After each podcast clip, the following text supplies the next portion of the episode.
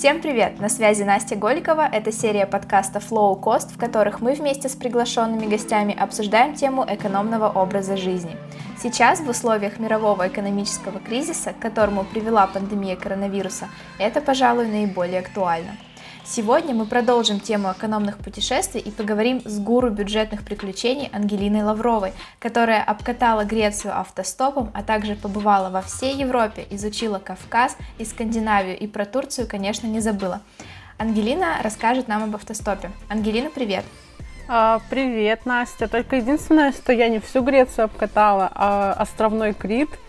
Но да, был такой опыт. А расскажи о своей самой бюджетной поездке, ну, не считая поездок на метро, конечно. Ну, если по России, то самая бюджетная поездка была, наверное, так как я живу в Краснодаре, у нас здесь рядом моря, горы, и очень удобно куда-либо вообще сесть там на маршруточку, которая едет к морю, и доехать куда-либо, либо вообще попробовать автостопом добраться. Но как бы мы будем брать более масштабные путешествия. И один раз, когда я думала, куда бы поехать, это был, по-моему, первый курс как раз, когда денег было мало, у меня было около 10 тысяч на билеты, а посмотреть хотелось очень много. И я подумала, либо я сейчас потрачу в один конец из Питера туда-обратно билет, либо я составлю маршрут так, чтобы посмотреть много чего – ну и у меня в итоге получилось, что где-то в сумме за 8 тысяч обошлись мне все перелеты и автобусы. Я посетила Финляндию, Польшу, Германию. А, нет, нет, после Польши была Франция, потом была Испания, Португалия, Германия, и потом уже была вроде как Россия обратно. Вот Даша жила на каучсерфинге, а ты где жила? Тоже, тоже коуч-серфинг, но иногда он меня подводил в том плане, что, ну, это, как правило, очень редко случается. Иногда мне приходилось находить э, какие-то очень дешевые хостелы, но в основном это был коуч-серфинг, конечно же. Из всех стран и городов, которые ты объездила, у тебя есть какие-то любимчики? Если честно, я чаще всего в последнее время думаю, что очень хочу опять попасть в Париж, потому что когда я была в Париже первый раз, мне было, по-моему, лет 18 или 19, совсем другие ощущения, я не знала, что ожидать от этого города, это было такое очень бюджетное путешествие. А сейчас, когда уже, ну, денег вроде бы побольше, хочется вернуться туда, попробовать какую-то французскую выпечку более дорогую. В общем, мне бы хотелось побывать во всех местах, в принципе, в которых я была, но уже с нынешним бюджетом. А что тебя вообще натолкнуло на мысль ездить автостопом? Вообще у меня мысль такая была еще очень давно, но я всегда боялась. То есть вот я помню, у меня были друзья в Краснодаре, которые автостопили. Я говорила, давайте, давайте, пожалуйста, покажи, давайте мы с вами куда-нибудь отправимся. Они все как-то так, ну, не, не хотели брать ответственность за меня, и, в общем, все никак не получалось. А тут, по такому стечению обстоятельств, когда я поехала в Грецию, в группе вандровок, это способы путешествовать почти бесплатно, вышла, ну, вышел такой пост, что билеты в Грецию на Крит там за 12, по-моему, или 11 тысяч с двух людей да обратно на 4 дня. Так как я пользовалась уже подобным туром горячим, я, и у меня была открыта виза, я быстренько написала комментарий, типа, ищу попутчицу. Мне тут же пишет девочка, мы состыковываемся, то есть мы вообще друг друга не знали, она из Костромы. Мы встречаемся с ней потом в Москве, и я помню, как э, мы уже летим в самолете, я говорю, слушай, как ты относишься к автостопу? Такая, типа, отлично. Я говорю, слушай, а вот какой вообще у нас план? Мы будем просто сидеть в гостинице или мы куда-то поедем, чтобы побольше посмотреть мест? И она сказала, что, ой, давай мы что-нибудь придумаем, куда-то поедем, а ты каталась автостопом? Я говорю, нет.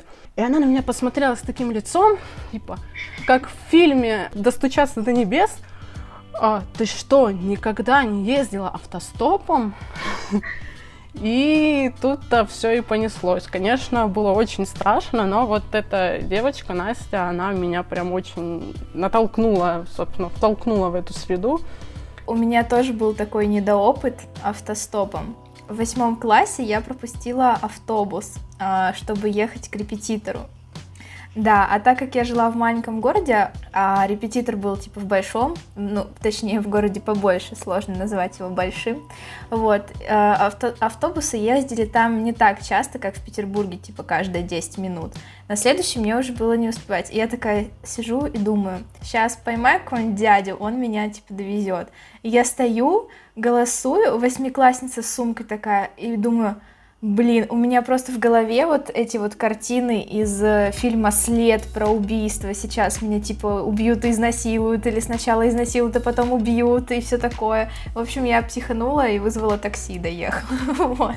Ой, слушай, я сейчас вспомнила, у меня был, оказывается, еще до Греции опыт автостопа, когда я поехала на Утриш, и так получилось, что я там задержалась. Когда я решила поехать обратно, я поняла, что автобусы, маршрутки уже не ходят. Но я тогда просто подошла к какому-то дедушке и как-то так мы договорились. То есть я не голосовала с пальцем вверх э, у дороги, но да, вот такой первый опыт случился еще раньше. Ну, дедушек можно не бояться, наверное. Они же добрые. В принципе, да. Хотя один раз мы напоролись на таксиста, он вроде был пожилой, э, это как раз было в Греции, и нам тогда, конечно, очень тяжко пришлось. А что случилось?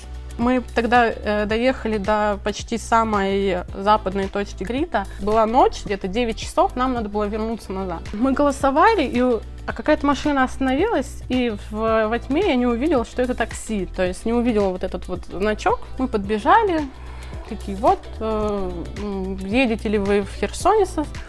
Он такой, да, да, типа, садитесь, подвезу. Мы такие, вау, Потом спрашиваю, а куда, куда вы дальше едете? В Малию едете? Типа, в Малию? Да, поедем. Я так насторожилась, но подумала, ничего себе, типа, как это так, что он и, туда, куда нам надо. Потом я говорю, а вообще какие у вас дальнейшие, ну, куда вы путь держите? Он такой, куда вам надо, туда я доеду. Я спрашиваю, вы, вы не таксист? И он мне утвердительно заявляет, что, что он таксист, и в итоге он потребовал заплатить ему по-моему, 50 евро за вот этот вот небольшой проезд, который мы сделали, потому что у него был таксометр. И, наверное, это главный совет автостопщикам всем. Внимательно смотрите, чтобы не попасть на такси, на каких-то людей, которые хотят на вас заработать. Ну и всегда переспрашивайте, объясняйте, что вы понимаете, что мы автостопщики, мы без денег, мы хотим как бы бесплатно поехать. А есть какие-то правила или, может быть, способы, или, может быть, у тебя был какой-то случай, когда вот ты понимаешь, что лучше не садиться в машину к человеку? Это как раз было с Дашей, и лучше не садиться, когда кого-то больше, чем вас, наверное. Ну, то есть, если два человека сидят, то еще, наверное, можно сесть. Но если их уже трое, то как бы, наверное, не стоит. И вот с Дашей как раз-таки мы когда путешествовали в Карелию, нам там остановилась тачка, которая они сначала проехали мимо нас, потом развернулись, проехали снова, чтобы остановиться. Там было трое мужиков очень подозрительной такой внешности, как бы воняло перегаром из машины, машина была очень старая, ну, естественно, мы туда не сели.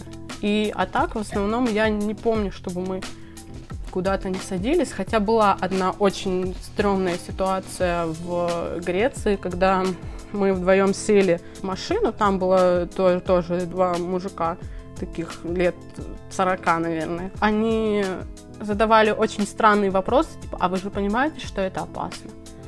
А вы не боитесь? И это было таким голосом, как в каком-то фильме, что мы настолько напряглись, что уже думали, как э, выпрыгивать, и как ну, по-русски начали переговариваться, что будем делать в случае, если они на нас хотят вообще что-то захотят нам сделать. Но в итоге все было нормально. Я так понимаю, что автостоп это больше вот про голосование, когда люди стоят там с картонками, там рука, палец вверх. А есть какие-то приложения для того, чтобы набирать попутчиков? Ой, кстати, да, есть. Есть ВКонтакте автостоп комьюнити. Там очень часто люди либо ищут попутчиков себе, такие же автостопщики, либо фуры, которые держат путь э, очень далеко. Они также пишут, что вот еду там из Санкт-Петербурга примеру, в Ростов через Брянск. Могу взять с собой попутчика. Еду тогда-то, тогда-то. И они как-то, ну, тоже в этом сообществе находят друг друга и связываются. Ну, я знаю вот только про Блаблакар, но там нужно платить деньги, хотя бы минимальную стоимость, чтобы водитель смог отбить. Бензин, да. Да, да, бензин. Как твои близкие вообще относятся к тому, что ты автостопом путешествуешь? Когда я первый раз поехала автостопом, я, по-моему, папе ничего не сказала. То есть я уже сказала постфактум, что пап, вот так-так было. Я как бы садилась в машину, и вот, ну, был такой опыт, в общем, у меня. Но волнуются и, наверное, скорее не одобряют, чем одобряют. Друзья восхищаются, говорят, типа, о, это так смело. Есть еще какие-то вот э, советы автостопщикам? Я, например, читала, что Некоторые автостопщики берут светоотражающий жилет, чтобы у тебя в темноте типа было видно. А еще что? Советов очень много на самом деле. И да, э, светоотражающие жилетки нужно брать, если планируется в ночное время автостоп. Он, если он на дальней расстоянии, то он почти всегда планируется. Лучше перед тем, как садиться в машину, фотографировать номер. Как правило, кстати говоря, если, если ты сомневаешься, садиться или не садиться в эту машину, ты можешь спросить у водителя, можно я сфотографирую ваш номер? И была такая ситуация, ситуация один раз, что мы тогда пытались э, автостопить с э, одним человеком. Это был парень. Получается, меня первый раз такой был автостоп парный. Какая-то подозрительная машина встала возле нас. Я говорю, здравствуйте, как и так. А можно я сфотографирую номер? Он тут же закрывает дверь и уезжает. Ну, то есть лучше, конечно, фотографировать номера, все равно отправлять там близким, чтобы была всегда локация твоя. По поводу табличек не обязательно. У меня еще был друг, которого прям супер методы автостопа. Он э, настолько настраивался на машину, настолько пос- пытался послать энергетику водителю. Хочешь сказать, он типа мысли читает водителя, он который проезжает? просто стоит, то есть он даже не голосует. Он стоит, смотрит и пытается, как он говорит, внушить э, водителю э, на расстоянии, что он должен остановиться. И если у вас произошел вот этот вот ментальный коннект, то он останавливается, значит, это твой водитель. Какие плюсы и минусы ты бы выделила у автостопа? Плюсы бюджетность, плюс также спонтанность и минус спонтанность. И минус это еще абсолютно непонятные сроки, когда ты где будешь, но все равно я считаю, что можно примерно распланировать и этого расписания придерживаться. Ну, там нужно закладывать, наверное, да, где-то там час-два. Очень по-разному все равно бывает. Один раз вот у нас вообще парный автостоп не получился. Хотя я все распланировала, я расплани... мы хотели поехать из Краснодара в Дербент, сразу все пошло не так. Мы свернули не туда, ну то есть нас не туда увезла машина, там было шоссе, никто не останавливал. И идти обратно около 10 километров, это очень долго. В итоге, короче, мы вызвали такси, вернулись домой. Вопрос, который я задавала Даше, в том числе. Как думаешь, вот после этой ситуации с коронавирусом, будут ли думать люди о том, что они могут там заразиться, подцепить еще что-нибудь, кроме коронавируса? Ну вот здесь вообще смотря какой человек, потому что если человек не верит в коронавирус и вообще настолько устал от всей, всей этой информации про вирус и про корону, что, возможно, наоборот, люди будут охотнее друг другу помогать. Ну, мне хочется в это верить, в такой расклад, что люди будут более сплоченными и чаще захотят друг другу помогать. Но возможен и такой, такой исход, что наоборот. Что ж, закончим, пожалуй, на ноте надежды. Спасибо, что рассказала нам о подноготной автостопа. Мы теперь полностью готовы к экономным путешествиям и в следующий раз поговорим про секонд-хенды. С вами была Ангелина Лаврова и я, Настя Голикова. Всем пока! Пока!